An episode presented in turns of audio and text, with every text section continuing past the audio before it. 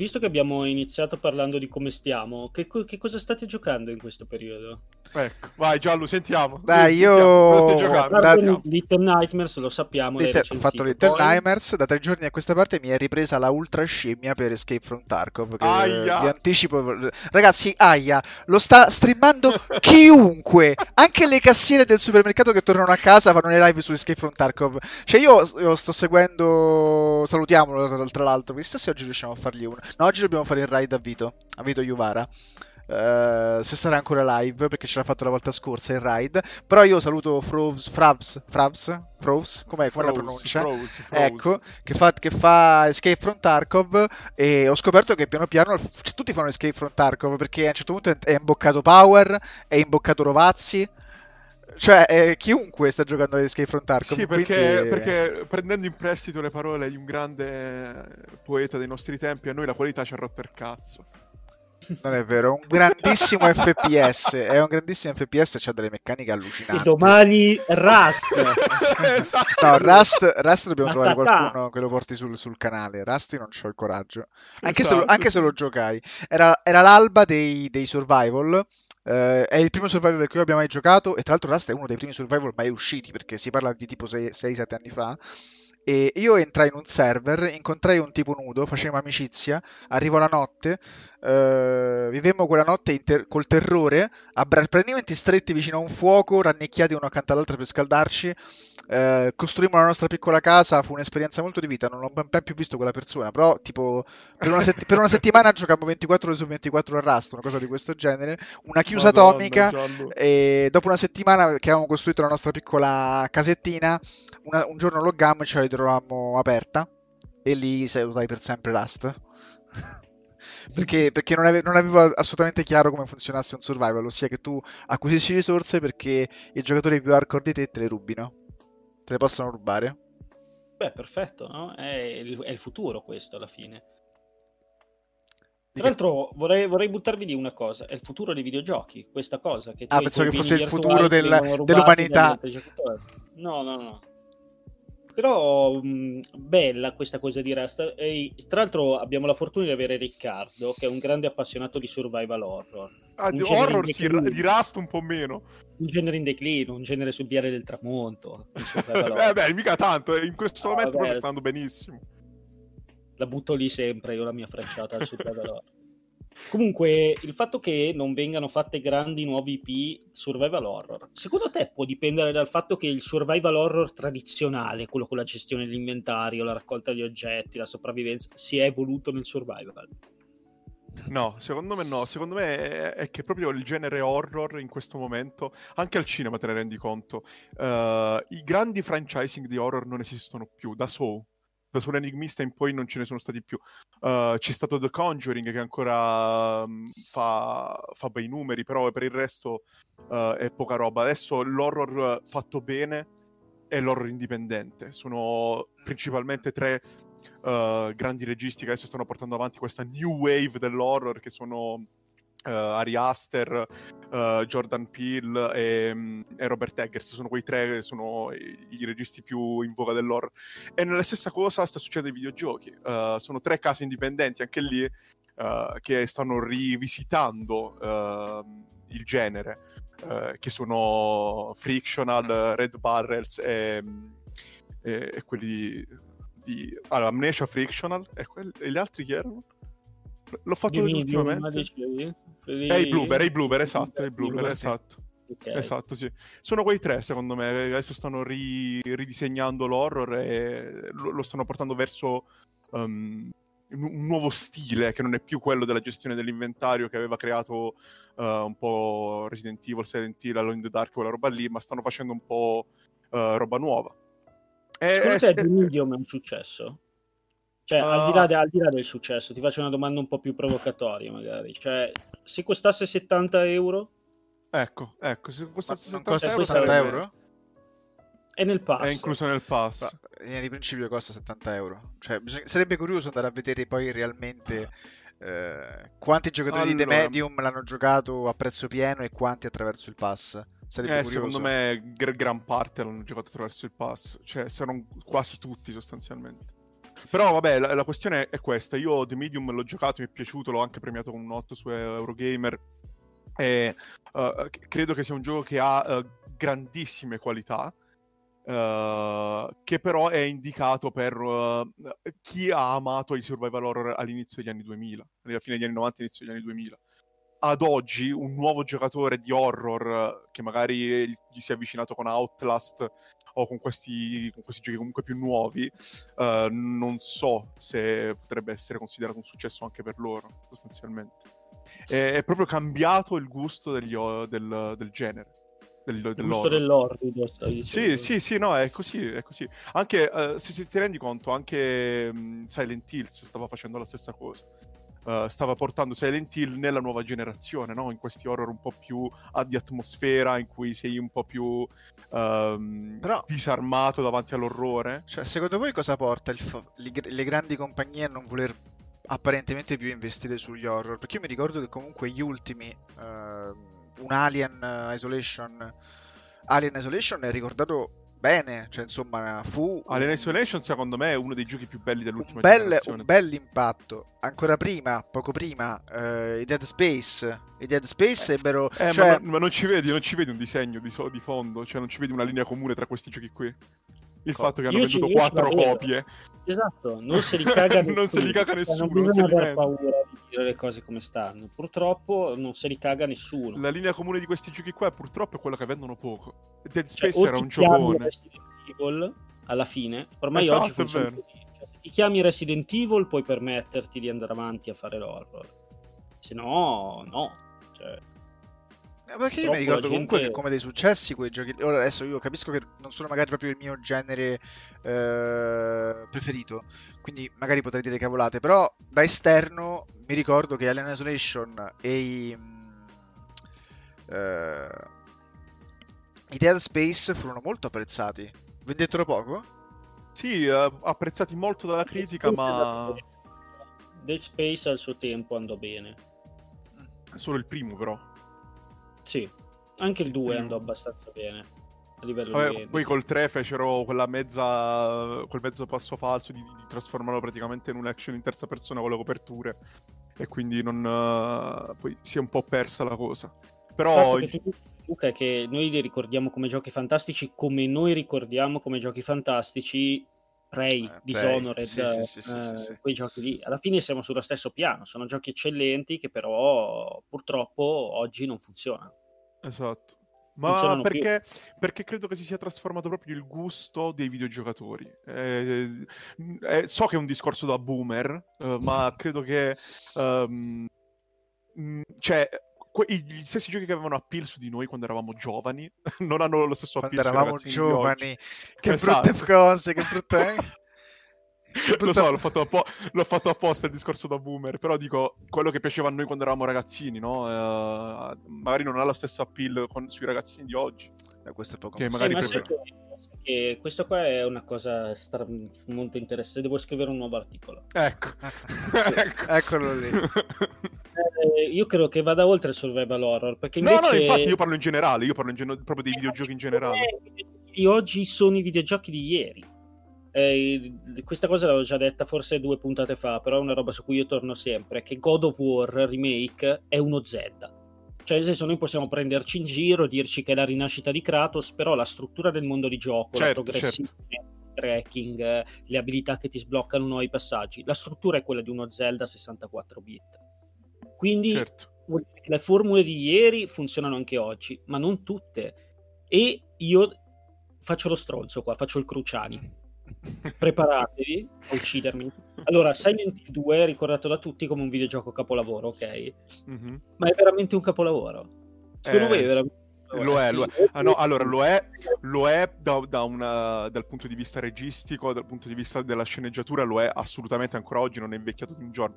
Dal punto di vista del gameplay potrei essere d'accordo con te. Magari a oggi uno che deve um, avere a che fare con la telecamera fissa, con quei movimenti legnosi, con comb- quel, quello stile di combattimento più lento, eh, magari può, può, può, trovare difficoltà un ragazzino di oggi che si approccia a quel tipo di esperienze proprio perché non ha vissuto la, l'evoluzione Il discorso è che i, rag- i, ragazzini di allora, uh, io lo dico, cioè è ovvio che mh, questo, su questo vorrei però porvi il quesito.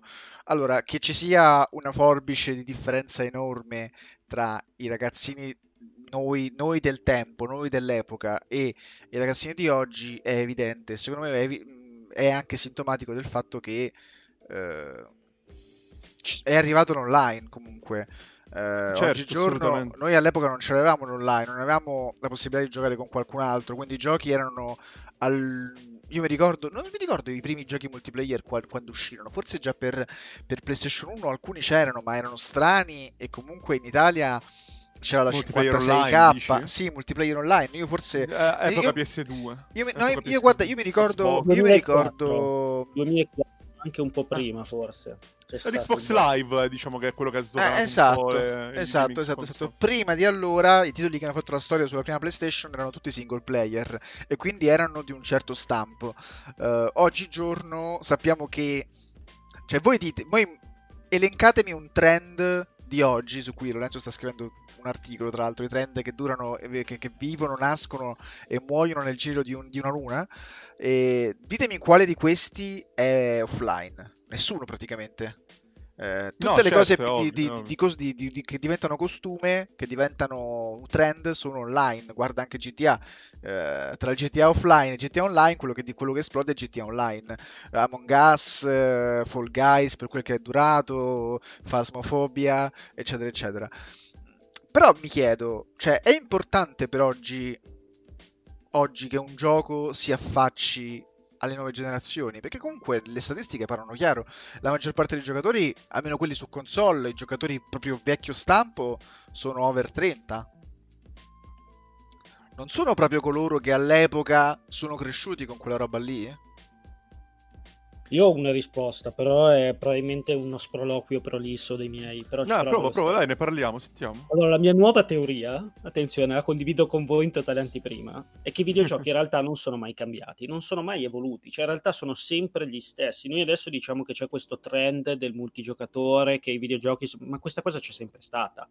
Cioè, prima era il couch co-op o comunque il multigiocatore in locale, però i videogiochi che vendevano milioni di copie in quel mercato, penso a eh, Super Mario Kart per Super NES, to, il primo esempio che mi viene in mente. Poi andando all'epoca del 64 bit, questa cosa si è evoluta perché sono nati franchise come Mario Party, eh, sono nate de- delle esperienze multigiocatore particolari come Super Smash Bros, Mario Kart 64. Chiaramente la Nintendo è stata molto fautrice del multigiocatore. Paradossalmente ha inventato lei quella cosa e adesso ci si è un po' allontanata eh, di più però anche il fatto che venisse creato un multitap, che i calcistici hanno avuto successo prima dell'avvento dell'online, ancora adesso probabilmente sono più giocati offline che online i calcistici, tra l'altro, uno dei pochi esempi, e, e così via. Quindi secondo me in realtà questa cosa non, non, è, non, è, mai cambiata, cioè non è che adesso vanno di più le esperienze multiplayer, è sempre stata così. Eh, Mario Kart è sempre stato un top seller. Però adesso sono più accessibili, nel senso prima dovevi uh, organizzare le serate a casa, adesso invece ognuno da casa sua si gioca multiplayer tutti i giorni.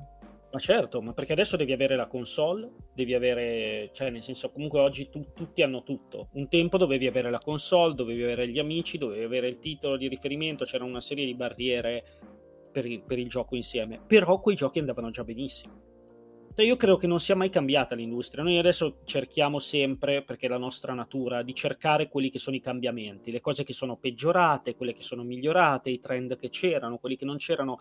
Ma in realtà di base il ragionamento è ciclico, è sempre uguale.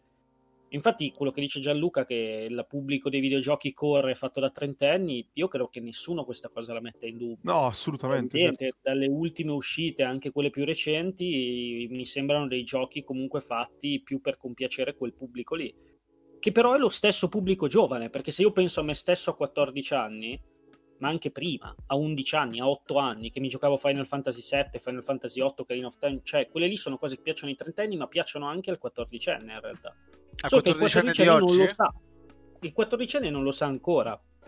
Cioè la destinazione finale è diventare un videogiocatore. Lui magari i videogiochi li scopre grazie a Fortnite. Poi un giorno scopre Halo. Poi un giorno scopre Left 4 Dead. Cioè, capito? E piano piano... O come si, si chiama crea... adesso Back 4 Blood. Esatto. Secondo me... Mm, cioè, è vero che ci sono i fenomeni di costume che un tempo non c'erano. Perché i videogiochi sono visti in maniera diversa. Ma il mercato suoi funzionamenti, sono rimasti secondo me invariati. Per Però è, è, innegabile che alcuni trend si siano stabiliti, eh, trend che prima non esistevano, il, il trend fatto, dei survival. Questo, questo, per me, secondo me, il discorso del, del, del, fatto che alcuni trend spopolano tra i più giovani è perché, sarò, sarò stronzo, Uh, perché per me esistono i videogiochi di serie A, di serie B e di serie C uh, e i videogiocatori di serie, di serie A, di serie B e di serie C. Uh, molti giovani di, di, oggi, molti ragazzini. No, ma adesso facciamo nomi e cognomi prima. Under... quali sono no. un gioco di serie A, uno no, ti spiego, B, ti spiego. Gli under... allora, non, ho, non, ho, paura a dirlo. secondo me vai, i... vai i videogiochi di serie C e i videogiocatori di serie C sono quelli del comparto mobile. Cioè, per me un Candy Crush non è un videogioco, uh, non più di quanto possa esserlo un uh, Pet Society dell'epoca nostra. Insomma, ecco. Farmville. Io ieri, io ieri eh, no, ieri, qualche giorno fa, non mi ricordo esattamente quando, mh, mm, ho visto uno di quei post del tipo ora sentitevi vecchi su Facebook e c'erano diverse immagini. Eh, appunto di, di Farmville eccetera eccetera poi c'era un'immagine di un animaletto di queste dimensioni piccolino che mi ha fatto scattare qualcosa dentro di me. Cioè, io avevo completamente rimosso che all'epoca mia uh, si giocava a Puh. Pet Society ah, okay. su Facebook. Voi lo conoscete Pet Society? Sì, sì. Ecco. Mai sentito. Ecco, era una sorta di, di gioco di Facebook in cui dovevi allevare, allevare, un animalino uh, e, e, a quel giochino ci giocavano tutti i miei compagni, cioè tutti i miei, i miei, i miei amici dell'epoca, però quelli non erano videogiocatori, quelli stavano lì, sì, giocavano a quella roba lì, però poi cioè, non è che avevano la minima intenzione di comprarsi una console e di giocare a un God of War. Quindi secondo me c'è il fatto che oggi i videogiochi si, alla, si interfacciano e si affacciano verso un pubblico che in realtà non è un pubblico di videogiocatori perché dentro di loro non, non, passa neanche la minima idea di che cosa sia un God of War. Magari a un, a un, ragazzino di oggi dici che cos'è Fortnite, lo sa benissimo, però non ha idea che ci sia tutto un mondo all'infuori e non ha interesse ad avvicinarsi a quella cosa lì. Quindi secondo me il, il processo non è che inizi da Fortnite, non, è sempre che inizi da Fortnite e arrivi ai Final Fantasy, ma è più quanto sei tu hard, cioè perché noi purtroppo siamo giocatori hardcore lo so che noi magari giochiamo poco e ci sono giocatori più hardcore di noi, però già noi siamo, che possediamo una console che magari la compriamo durante il suo primo anno di vita, che non giochiamo soltanto ai FIFA e ai Call of Duty, ma che anche approfondiamo, magari cerchiamo dei titoli basati sulla narrativa e più profondi. Mm, siamo già videogiocatori una nicchia. Io ogni tanto penso, io ogni tanto penso, io ogni tanto penso, ragiono, PlayStation 4 ha avuto dei risultati spaziali. Un record assoluto nella storia dei video, più, più, o meno, no, non penso che sia un record assoluto nella storia dei videogiochi, però comunque ha venduto uno scatafascio. Tutti ricordiamo PlayStation 4 come una console che ha venduto tantissimo. Quanto ha venduto? Poco, c'è più di 100 milioni di, di, di, di console, di macchine. 100 milioni. 100 milioni sono pochissimi poi. Sono pochissimi 100 milioni di persone che hanno una console in casa. Non siete d'accordo? Se si ha i 300 milioni di giocatori di Fortnite, ai 250 milioni di giocatori di League of Legends.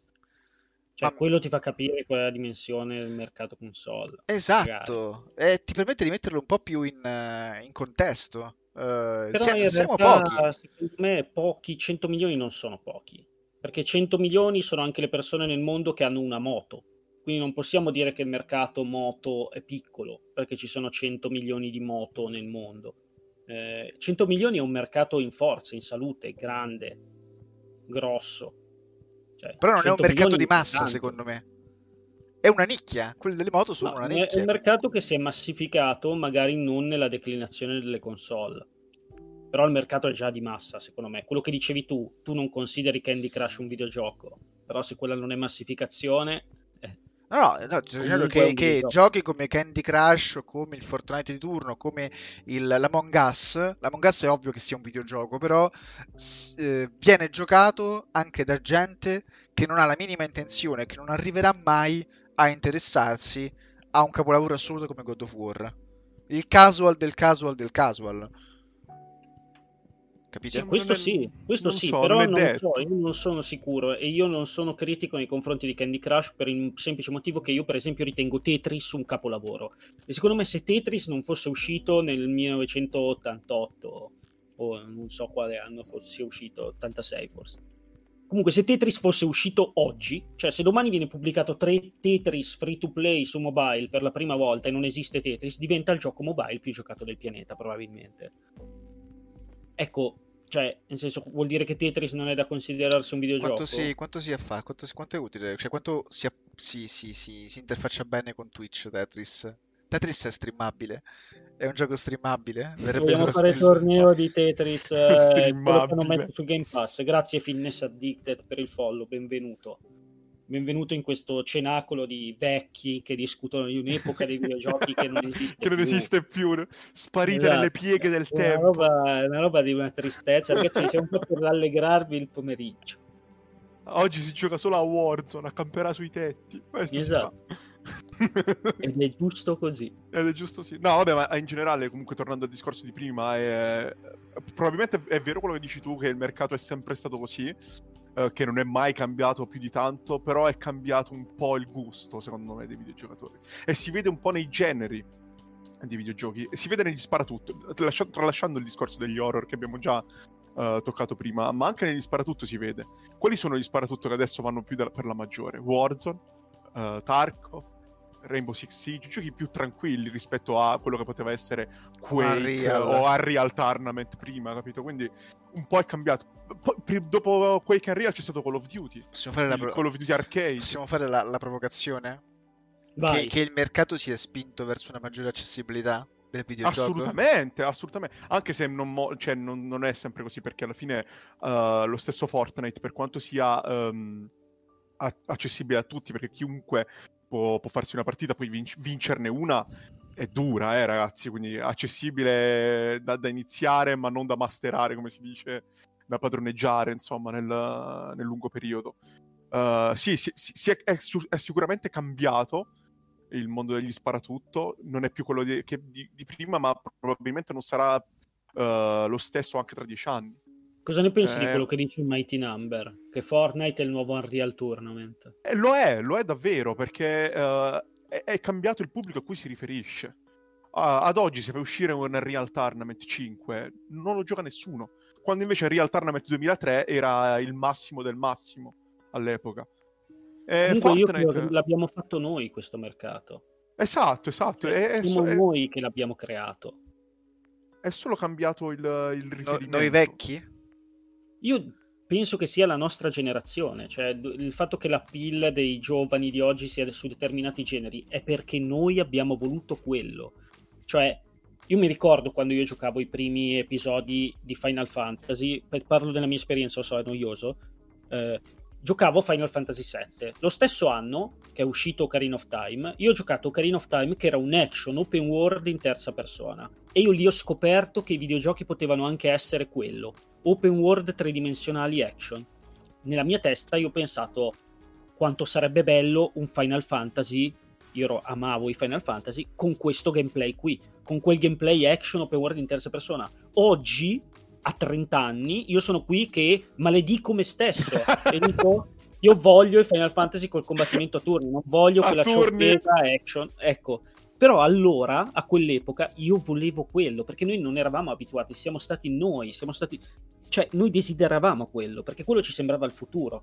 Il Assassin's Creed, il punto zero del successo di Assassin's Creed è il primo Assassin's Creed, che era un gioco di merda. Diverso. No, io, Diverso, io però. No, io adesso non, oggi non mi faccio problemi a dire okay. niente se noi andiamo a prendere il gameplay del primo Assassin's Creed, è, vero, è, più, è più, o meno una cittega. Però il gioco era un gioco incredibile, perché aveva una grafica della Madonna, un open world che non si era mai visto prima, con tre città interamente ricostruite in parkour che potevi esplorare. Quindi tu ti giocavi il gioco perché ti faceva vedere che quella cosa che tu, videogiocatore, avevi sempre sognato di poter fare in un videogioco, finalmente la potevi fare. Cioè, questo certo. per dire che io credo che sia il frutto delle nostre scelte cioè, è come dire perché Halo non ha più lo scatto. Cioè, perché Halo ha lo scatto adesso? Io sostengo Halo senza scatto, però ce l'ha perché noi l'abbiamo voluto, perché noi abbiamo preferito gli FPS che avevano lo scatto. Perché i giochi sono open world? Perché noi che compriamo i giochi abbiamo iniziato a comprare gli open world e così via. Cioè, credo che sia... Sì, no, no, ma, ma quello è sicuro. Cioè, il mercato de- per definizione si adatta alla domanda l'offerta per definizione si adatta alla domanda. È ovvio che, sia stato, che si sia tutto modificato uh, per rispondere alle esigenze di un nuovo pubblico. È ovvio che sia così. Però, non so, tu ti senti responsabile della, della nascita di, di Battle Royale? O credi che sia Uh, sia un fenomeno che è nato per la nuova generazione di videogiochi, di cui purtroppo, te lo devo dire, non fai più parte, come non ne facciamo parte neanche noi. Certo, no, eh, capisco quello che dici, ma io credo che anche quella lì sia una naturale evoluzione.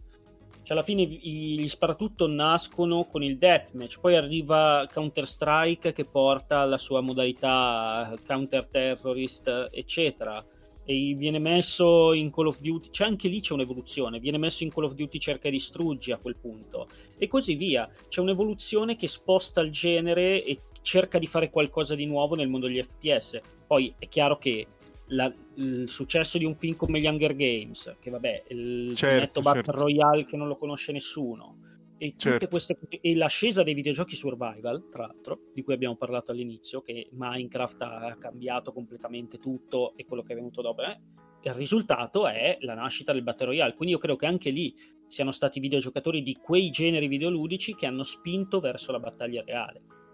Cioè, è un punto di arrivo, oppure qualcosa che è successo, magari una moda. Cioè, in realtà ce l'abbiamo da troppo poco tempo la battaglia reale, mentre se stiamo qui a parlare dei deathmatch, noi abbiamo alle spalle 30 anni di deathmatch, magari la battaglia reale tra due anni non esiste più perché nessuno se la caga. Noi non lo sappiamo ancora. Comunque, però, però abbiamo, visto, abbiamo, visto, il passaggio da una cosa all'altra. Prima era il, il periodo dei MOBA, in cui quando, quando è uscito League of Legends, prima Dota, poi League of Legends, la, la gente è impazzita per i MOBA, non si parlava di altro poi ci sono arrivati i Battle Royale, poi ci hanno provato con gli Auto Battler ultimamente e non è, non è andato altrettanto bene.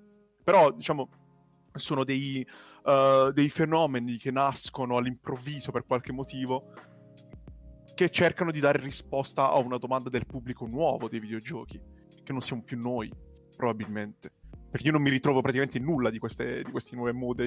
Lo so che è un discorso da vecchi, ragazzi. Eh, no, no, so ma io, oggi... vi, io, vi, vorrei. Bravo che mi fai, mi fai proprio attaccare con il paradosso che volevo proporvi. Perché se la maggior parte. Eh, è un paradosso, anche se la, la, la, la, risposta è semplice, perché è una cosa che si bilancia. La maggior parte del, dei giocatori, l'abbiamo già detto, ha una certa età. Diciamo che è un over 30, no? Le statistiche dicono questo. Uh, però è anche altrettanto vero che uh, chi gioca di più? Un quindicenne o un trentenne? Esatto, quante esatto, ore del esatto. gioco, quante ore della settimana uh, eh, può giocare un trentenne o può giocare un quindicenne? La risposta ce l'ha dal mercato che sembra sempre molto attento a inseguire uh, le novità, comunque nuovi, sti- nuovi stilemi, nuovi, nuove caratteristiche. Un gioco oggi deve avere determinate uh, caratteristiche eh, per essere anche appetibile ai più giovani. E chi lo fa, chi fa giochi single player eh, di vecchio stampo, lo fa probabilmente in perdita. Eh, io credo che tu debba tirarli dentro i nuovi giocatori in qualche modo. Eh, quindi è un paradosso, ma secondo me non è così tanto un paradosso. Faccio un esempio per spiegarmi meglio. Final Fantasy XV è un videogioco che ha venduto 15 milioni di copie, quindi vuol dire che ha venduto più dei Final Fantasy più amati che esistano praticamente. E non è stato fortemente apprezzato dai fan della serie. Mi spiace se oggi torno spesso su Final Fantasy.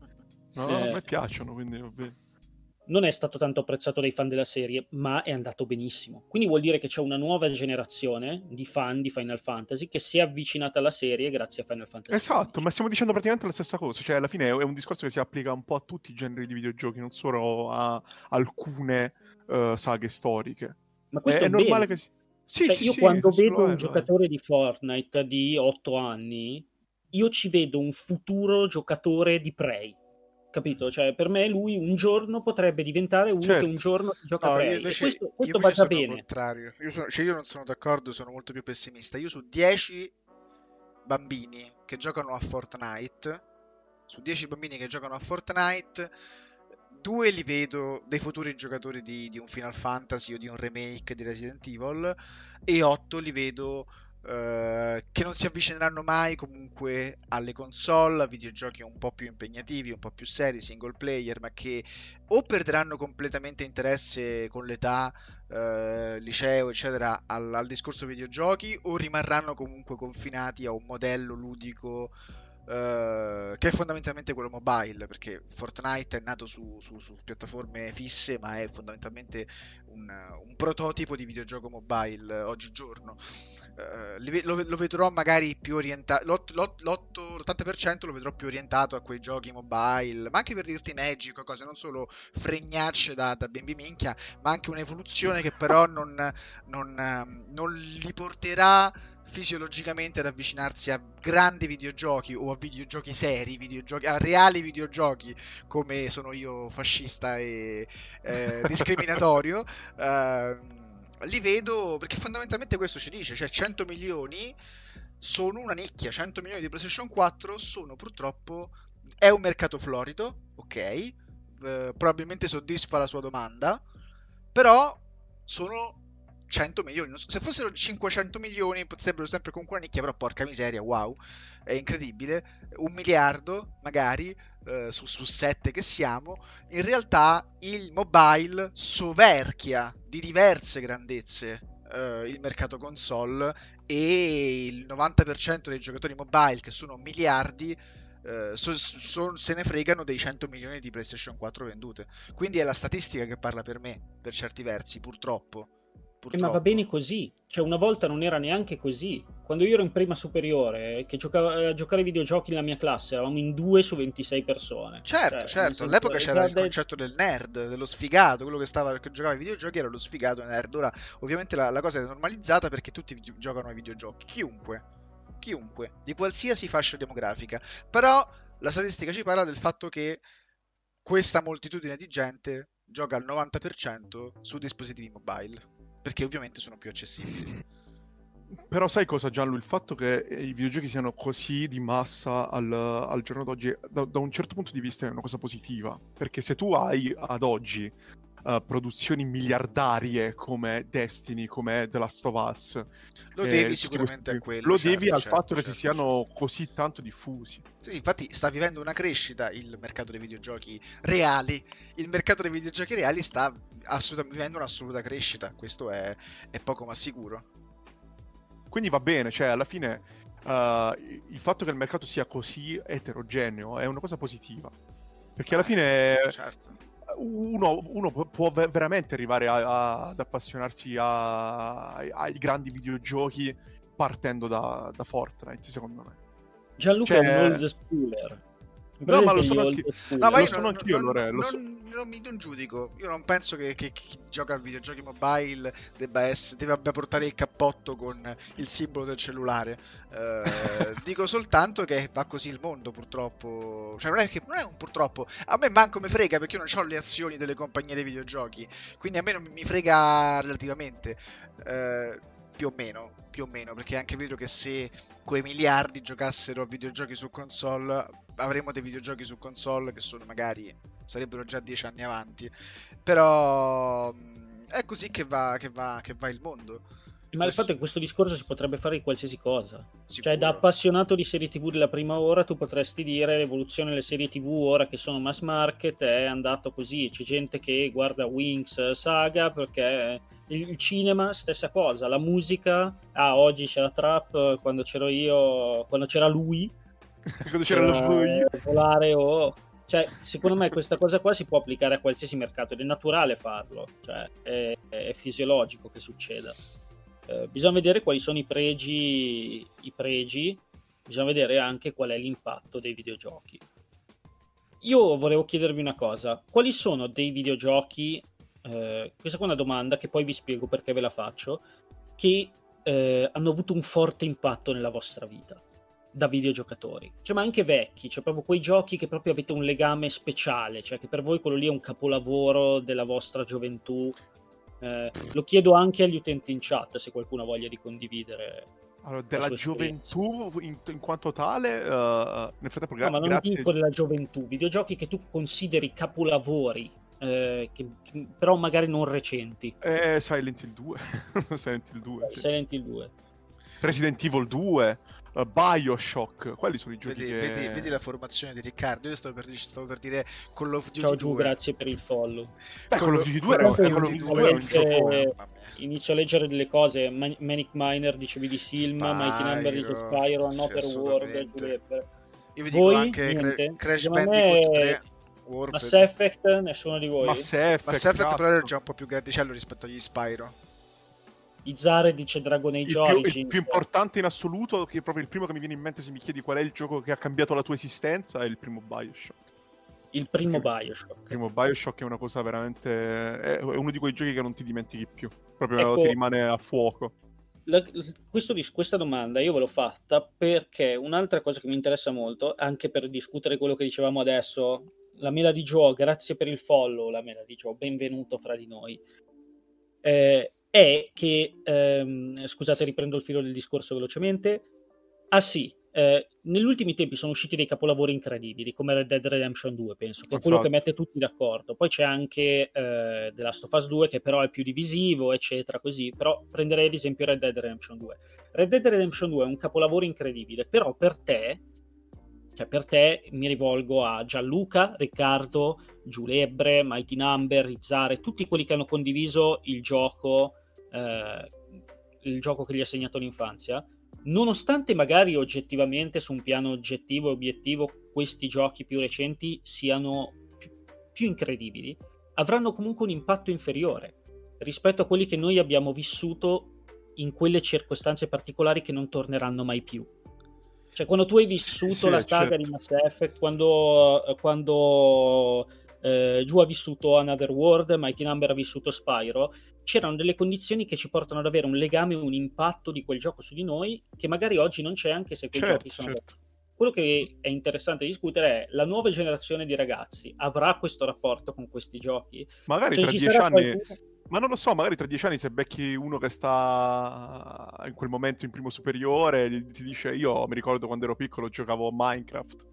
Mi ricordo Esatto, quando ero piccolo giocavo a qua è Fortnite. proprio il cane che si morde la coda. Cioè, io penso sempre: Final Fantasy XV fa schifo. A me ha fatto schifo. Però c'è sicuramente un ragazzino di 12 anni da qualche parte nel mondo che quello lì è il suo gioco preferito. Certo, e certo. lui certo. sarà un fan di Final Fantasy per tutta la vita perché quel gioco lì è stato il videogioco della sua Ed è quella infanzia. l'importanza del- di avere così tanta eterogeneità, ragazzi. È proprio quello l'importante. Secondo me è per questo, che, è per questo che noi sbagliamo a giudicare la nuova generazione di videogiocatori. Scusate. eh. No, no, ma io non, io non li giudico. Io non secondo giudico. voi, no, secondo voi avranno lo stesso generale, impatto i giochi, giochi di oggi? Cioè, il discorso è che all'epoca eh, gli Spyro, i, i primissimi Resident Evil, i primissimi Silent Hill erano davvero le prime esperienze di quel tipo eh, ed erano poche comunque. Si era davvero agli albori, un po' come dire la prima, la prima automobile, il primo aeroplano che all'epoca fecero, il- fecero il botto in termini di, di rilevanza. O- oggi non- magari un bambino non- volando su un aeroplano non, non è che ne rimane mai particolarmente stregato come poteva essere quando i primi voli commerciali si diffusero al mondo, parlo di cen- decine di dieci anni fa. Eh, non lo so, non lo so. Si- i videogiochi hanno la stessa importanza, dato che è ormai è stabilito e affermato il videogioco di quella, di quella misura, di quella grandezza, e anzi stiamo raggiungendo una sintesi nel senso che il progresso ci sembra sempre meno, evi- meno evidente. Lo Cos'è il Spyro, famoso asintoto tecnologico? di tecnologico. No, anche, io parlo anche di idee, io parlo anche di idee, di, di concetti, di, di originalità e via Ma dicendo. non lo so, non lo so, Giallo, di idea non lo so, perché alla fine... Cioè, secondo me Tetris arrivi- arrivasse oggi sul mercato, io la penso diversamente, Lorenzo, non se lo includerebbe nessuno. Non se lo includerebbe nessuno. Come anche, come anche Pac-Man e via dicendo. Sarebbe l'ennesimo giochino che ti trovi sul Play Store del tuo Samsung che giochi, sì, carino, Cruccio, lo giochi mentre stai sul cesso, capito? Mentre all'epoca ci facevano i campionati. Fu- era un fenomeno assurdo. Ma perché perché? Perché era il solo quello. primo, esatto, perché era il primo, perché era il primo di, di quel tipo là. E nonostante o- a- avesse una formula proprio basilare, era rivoluzionario per l'epoca, era stratosferico, era incredibile. Come Avatar. Avatar ce lo ricordiamo perché era incredibile dal punto di vista tecnico. Oggi eh, Jupiter Ascending fa il cazzo che, che, che è. Ho visto l'altro giorno su Netflix ho detto ma che è sta roba? Aiuto. Ma pure tu però Giallo, ma informa No, non l'ho visto, non l'ho visto, non l'ho visto, ah, non l'ho visto. L'ho visto lì e mi sono ricordato di, di, che roba era, che roba era. Nel senso che eh, secondo me eh, certi videogiochi ci segnarono così tanto perché erano davvero unici e primordiali eh, in questo brodo che, che, in cui navigavamo su so, una barchetta cioè, di carta. Ad oggi uno ti potrebbe Invece dire io, che... io sono completamente contrario. I capolavori sono fissi nel tempo, sono quelli che eh, se venissero pubblicati oggi... Sei convinto che se Tetris uscisse oggi non sarebbe relegato al giochino da giocare sul cesso al cellulare? Secondo me no. Diventerebbe comunque storico, il capo... diventerebbe il prossimo Among Us. Sì, Secondo me se tipo Tetris non fosse mai esistito e fosse pubblicato ieri Tetris 99 sarebbe un capolavoro. Per cioè, qu- però quanto durerebbe? Infatti, guarda che que- questa è la nostra incapacità di individuare quelli che sono i veri capolavori. Cioè tu prendi Super Mario 64. Super Mario 64 è un capolavoro inattaccabile. Cioè io sfido chiunque ad attaccare Mario 64. Vabbè, tralasciando questo, ieri esce Mario World e Bowser's Fury. E l'anno scorso esce Super Mario Odyssey, è lo stesso videogioco.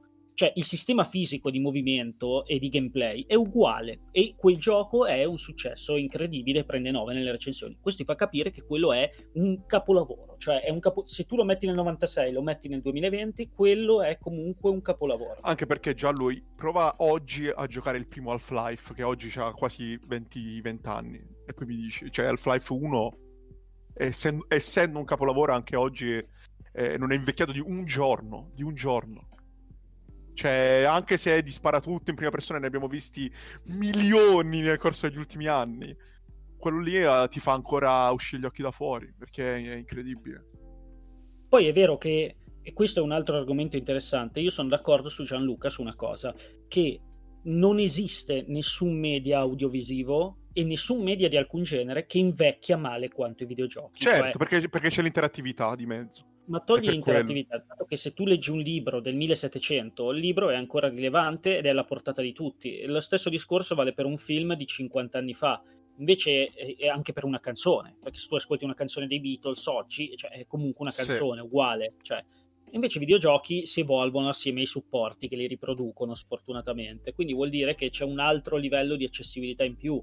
Cioè che il ragazzino di 12 anni di oggi, se lo metti davanti a eh, Castlevania Symphony of the Night ci caga dentro. Perché, ah, eh, ecco, quello, quello, quello, è un altro dei miei giochi preferiti, grazie allora.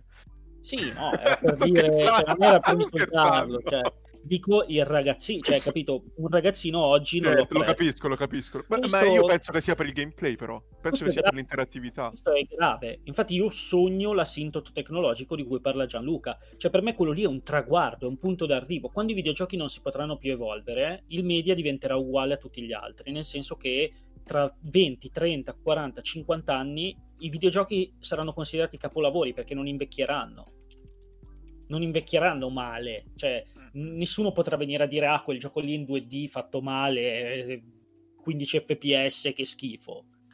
Però tu um, il primo Legend of Zelda lo, lo definiresti un capolavoro? Il primo Final Fantasy lo definiresti Secondo me, allora, io capolavori non lo so, pietre miliari sicuramente, perché Legend of Zelda, noi adesso siamo portati a immaginarci Legend of Zelda, io potrei parlare per due ore come barbero di, questa, di Legend of Zelda, il primo, infatti cerco di trattenermi, però noi abbiamo in mente l'idea di Legend of Zelda come il primo action adventure, che poi non è il primo, tra l'altro, eh, di Miyamoto che inventa un mondo, però eh, Legend of Zelda è il primo gioco con i salvataggi della storia cioè, prima i salvataggi non esistevano. Queste cose qua sono delle piccolezze tecniche che la gente è portata a dimenticare solitamente. Però, secondo me, quello è quello che individua le pietre miliari anche. Cioè, il fatto che fosse il primo gioco che tu lo accendevi e ricominciavi dal punto dove avevi interrotto. No, no, no, ma, ma quello, su quello siamo d'accordo. Io ti chiedo, secondo te, il primo The Legend of Zelda è un capolavoro nonostante il gameplay sia invecchiato così? Secondo me sì. Cioè, no, no. Io voglio fare una domanda. Sbagliato, è sbagliato. No, capolavoro non è la parola esatta. Cioè, un conto è un capolavoro. Capolavoro, secondo me, sono quelle opere sospese fuori dal tempo che sono sempre capolavori. The Legend of Zelda, invece, è una pietra miliare. Mm. Cioè, è uno di quei giochi che hanno cambiato la storia dei videogiochi per sempre. Quindi tu, tu so definiresti se... capolavoro un, un Bioshock, ma non un primo The Legend of Zelda? Sì, sarei più, portato, sarei più portato io a definire un capolavoro Mario 64 rispetto al primo The Legend of Zelda. Oppure per me Red Dead Redemption 2 si può considerare più capolavoro di The Legend of Zelda. Però se poi guardo quello che più ha rivoluzionato l'industria, sicuramente The Legend of Zelda. Poi mm. ci sono quei casi in cui tutto converge. Ocarina of Time è il primo gioco con ciclo giorno-notte, cavalli tridimensionali da cavalcare, open world in tre dimensioni, Z-targeting, cioè se vai a vedere le innovazioni quel gioco ha cambiato completamente. Ecco, ma, ma, non credi che, che sia, defini- sia, dovuto al gameplay questa cosa qui, all'interattività, al fatto che i videogiochi siano l'unico, uh, l'unico l'unica arte eh, figurativa che include um, interattività? Mi fanno ridere i commenti, scusate. Ma quando si comincia a parlare di videogiochi? Ho letto dalla chat adesso. Ma come? Stiamo parlando da, un, da 51 eh, minuti di videogiochi. È stata stupenda. cioè, io, secondo me, è anche il fattore temporale che ha naturalmente un, un ruolo nella percezione. Secondo me, se Timberweed Park fosse uscito nel 92 o comunque nel periodo d'oro di quei giochi lì, non sarebbe stato classificato come un ah, carino, Caruccio, quello che come l'abbiamo classificato noi oggi, ma come un, uno di quelli che al pari del The Secret of Monkey Island, Monkey Island aveva fatto storia, avrebbe fatto la storia del videogioco. Non lo so, secondo me si, più vai avanti il tempo più siamo uh, abituati a certi tipi di cose quindi uh, finiamo con l'apprezzarle meno.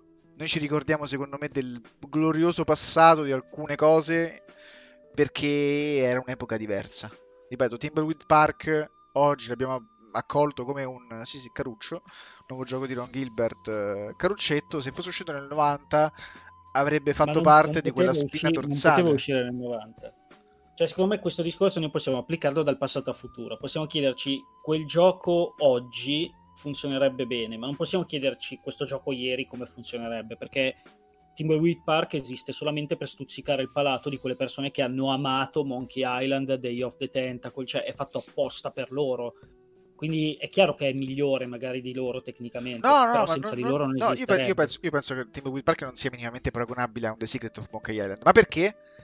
Perché uno è uscito nel 90 e ha segnato la mia infanzia, l'altro è uscito oggi che ce ne ho 30 e che mi annoio e non so che cazzo giocare. Dai, giochiamo un nuovo titolo di Don Gilbert a Caruccio, però non ha niente a che vedere con The Monkey Secret of Monkey Island. Io mi chiedo, non ha niente a che vedere con Monkey Island perché all'epoca avevo tipo 12 anni e mi colava la bava dalla bocca mentre mangiavo i cereali davanti alla TV guardando i cartoni animati o perché realmente eh, Monkey Island è diametralmente più bello di Tumbleweed Park. Secondo me, se fosse uscito Tumbleweed Park nel 92, nel 91, dopo The Secret of Monkey Island, oggi lo ricorderemo. Io, per esempio, mi ricordo come una roba spaziale e incredibile The Dig, che nessuno si è probabilmente inculato e che pochi di voi conosceranno.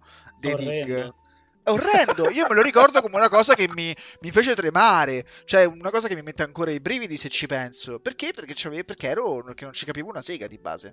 Perché ero un, ba- no, un bimbo minchia, ero un bambino, Il tuo discorso è giustissimo, è, è, il discorso da cui io ero partito, cioè quello che noi dovremmo riuscire a guardarci indietro e separare i videogiochi che hanno segnato la nostra infanzia e con i quali abbiamo un rapporto speciale da quelli che poi certo. in realtà sono dei veri capolavori. Chiaro un grande impatto sull'industria, sul mercato in generale. Noi siamo, tendiamo ad attaccarci molto ai nostri giochi, li prendiamo e teniamo stretti e diciamo no, no, no, no, tutto mio. Questo non si tocca, Invece questo no. si tocca. Esatto. Sì, sì, eh, no, no, è vero, quello che dici è vero. Però io da piccolo ho giocato, ho giocato per centinaia di ore al gioco di Tom e Jerry, non penso che... Madre di Dio, su PlayStation? pazzesco, pazzesco. Ovviamente, ovviamente io ce l'avevo perché... Vabbè, non so, non si può dire... Si può dire... Non lo so se si può dire che si era dei, dei pirati per parlare del fatto della pirateria che all'epoca va bene. Tutto sì, che parlane mi era... siamo no, eh, vabbè ehm, un mio amico un mio amico aveva questa PlayStation 1 modificata e, e, c'era un negozio di videogiochi che nel suo retro uh, vendeva questi giochi modificati, ti modificava la PlayStation 1 perché poi già con la PlayStation 2 queste cose non sono più capitate, non so perché, ma la PlayStation 1 penso che era, cioè io tu, chiunque conoscevo aveva una PS1 modificata e, e c'erano due giochi che tu compravi tipo dal cinese dei giochi pazzeschi, tipo, poi lo, lo, lo, lo mettevi dentro la console e il gioco era un altro. E, e, e questi, quello che trovavi dentro erano di due tipi, o il gioco di Tom e Jerry, oppure non so se a voi, a voi vi è capitato di avere un amico che aveva la PlayStation 1 piratata? Sì, Io sì, avevo la PlayStation 1 piratata. Ok, ok, Lorenzo lo ammette così. Io mi ricordo sì. di un gioco giapponese, tutto in giapponese, che era uno sparatutto su rotaie. Ah sì, quello che, quello che vendevano con la copertina dei Pokémon. Sì, sì! sì, lo, lo ricordano tutti. No, scusate, no, non ho capito. Era uno sparatutto su rotaie molto colorato, dove tu dovevi, ovviamente magari serviva la pistola di quelle che ti compravi, ma potevi giocarci anche col controller, tu muovevi, c'era il tuo personaggio che camminava, tu muovevi il mirino e c'erano diversi livelli da, da, da fare. E... e, io vorrei capire come cavolo si chiamasse quel gioco. Aspetta, anche te lo dico subito. Te lo non ci ho mai capito niente perché era tutto Rescue in Shot. Rescue Shot. Rescue Shot? Sì, era tutto sì, in giapponese e tu dovevi giocare alle modalità. Mighty Number lo conosceva, pazzesco. Sì, sì, sì, perché era diventato famosissimo. È lui, è lui. Girava in tutta Italia questo gioco qui, per PlayStation 1, masterizzato, con la copertina dei Pokémon. È lui. Ed era sempre lo stesso gioco, questo con i, con i coniglietti che li dovevi sparare. Aspettate che lo me, metto... me lo ricordo perché ci ho giocato miliardi di ore sulla PlayStation modificata del mio amico. Ma era anche tu c'avevi tutto in giapponese. Sì, sì, sì, sì. Era tutto in giapponese e tu non avevi... Eh, anzi, qui però questo video è in italiano eh, e, è quello, è, proprio lui. E io mi dovevo, lui, dovevo indovinare che cosa stavo facendo, cioè andavo per tentativi. Sì, sì, è proprio quello lì. Se tu non l'hai... Sì. Allora, Denso, tu questa cosa non l'hai mai incontrata nella tua vita? Rescue Shot non mi è mai capitato in realtà. Mm. Sì, girava un strano, sacco. Perché io avevo anche la Gancon 45, quindi è, è strano. Girava un sacco sto gioco qui, ragazzi. Non avete idea di quanto girava questo gioco. Probabilmente voi piratavate talmente tanti giochi, ragazzi, che trovavate pure questa roba. Cioè. No, ma perché eh, aveva la copertina dei Pokémon. Aveva tutti la copertina dei Pokémon. Tutti sì. compravano questo gioco convinti di portarsi a casa il gioco dei Pokémon per la PlayStation. Invece era sempre questo qui. E che quindi era diventato famosissimo per quello. Che sì. meraviglia, sì. che roba. Ecco, era pieno di segreti, una roba allucinante. Sì, perché poi ogni cosa potevi sparare a qualsiasi cosa praticamente. Sì, sì, sì, e quindi questo gioco qui è quello a cui tu sei più affezionato della tua no, vita. No, più, no, praticamente no, però, però l'ho sempre giocato molto confuso e non capendo che cosa stavo realmente facendo, perché qui è in italiano. Cioè esiste una versione italiana di questo gioco, questa è una notizia. Ah, perché era in giapponese proprio? Era totalmente in giapponese. Tu andavi per tentativi, cioè tu capivi che qui dovevi sparare ai sassi per carità, perché avevi un po' di praticità, già nonostante eri un, eri un bambinetto, avevi un po' di praticità e sparavi alle cose e facevi i punti, cioè avevi le vite. Sì, sì. Io eh... ho speso, ho speso centinaia di ore della mia vita a giocare a questo. A giocare a questo e a giocare a Point Blank per PlayStation 1, quello sempre Uh, era sempre uno, uno sparatutto su binario. Vedete, Fanny Psycho 93 conosce quel gioco, quindi Tutti vuol dire che questo gioco. Play piratata. Cioè, chiunque conosce questo chiunque. gioco era Play 1, praticamente questa è Adesso Fanny Psycho ci dirà che questo gioco l'ha comprato perché era convinto di portarsi a casa play, eh, Pokémon. Ma io mi, chiedo, io mi chiedo, voi che avevate, prendevate questo gioco in, in, giapponese, come fate a sapere che si chiamava Rescue Shot? Rescue Shot. Cioè, cioè dove c'era scritto che si chiamava Rescue Shot? Ma no, che roba. Che roba. Un viaggio nei ricordi questo Eurolive. Eh? Mamma mia. Ma ovvio, ovvio. Grazie per la sub, Ghost Shadow. Grazie come sempre ormai. Grazie mille, Ghost. Grazie, Ghost Shadow. Cosa avete tirato fuori? Eh sì, eh, un, un viaggio nella nostalgia. Questa puntata la chiameremo Rescue Shot sul podcast, probabilmente. Aiden The Crimson dice mai visto, eppure ero cliente abituale dei chioschetti loschi di Roma. Ma perché probabilmente l'hai visto con, uh, pensando che si chiamasse e adesso, e adesso, lo posso dire, lo posso dire perché lo dite anche voi, penso che ci saranno. Cioè, eh, a me ti faceva davvero impazzire questa cosa, che io andavo nel negozietto, era un negozio, e, e ogni volta sembrava tipo di stare a fare una cosa luschissima, perché il tipo diceva... Eh, dovevi, dovevi parlare in codice, dovevi parlare in codice e, e c'era mio padre che mi aspettava fuori con la macchina accesa. Io mi ricordo questa cosa chiaramente. C'era mio padre che mi aspettava fuori con la macchina accesa e il tipo ti dava il dischettino e diceva mettitelo via, nasconditelo. E, e, e, io le volte in cui uscivo così col, col, col, col, dischetto lui si incazzava tantissimo proprio di questo negozio e io me lo dovevo ficcare nel giaccone e nascondere e mi sembrava davvero una cosa loschissima, incredibilmente losca, cioè non lo so, però vabbè... Eh Io ce l'ho, ce l'ho ancora di là una valanga. Una valanga. Comunque ho perso completamente qual era il filo del discorso. Cioè, Assolutamente. sì, sì, come, come siamo, siamo partiti per la tangenziale praticamente. Come siamo finiti a parlare di, di Rescue, Rescue Shot? Shot. Ricordamelo visto che hai introdotto uh... l'argomento.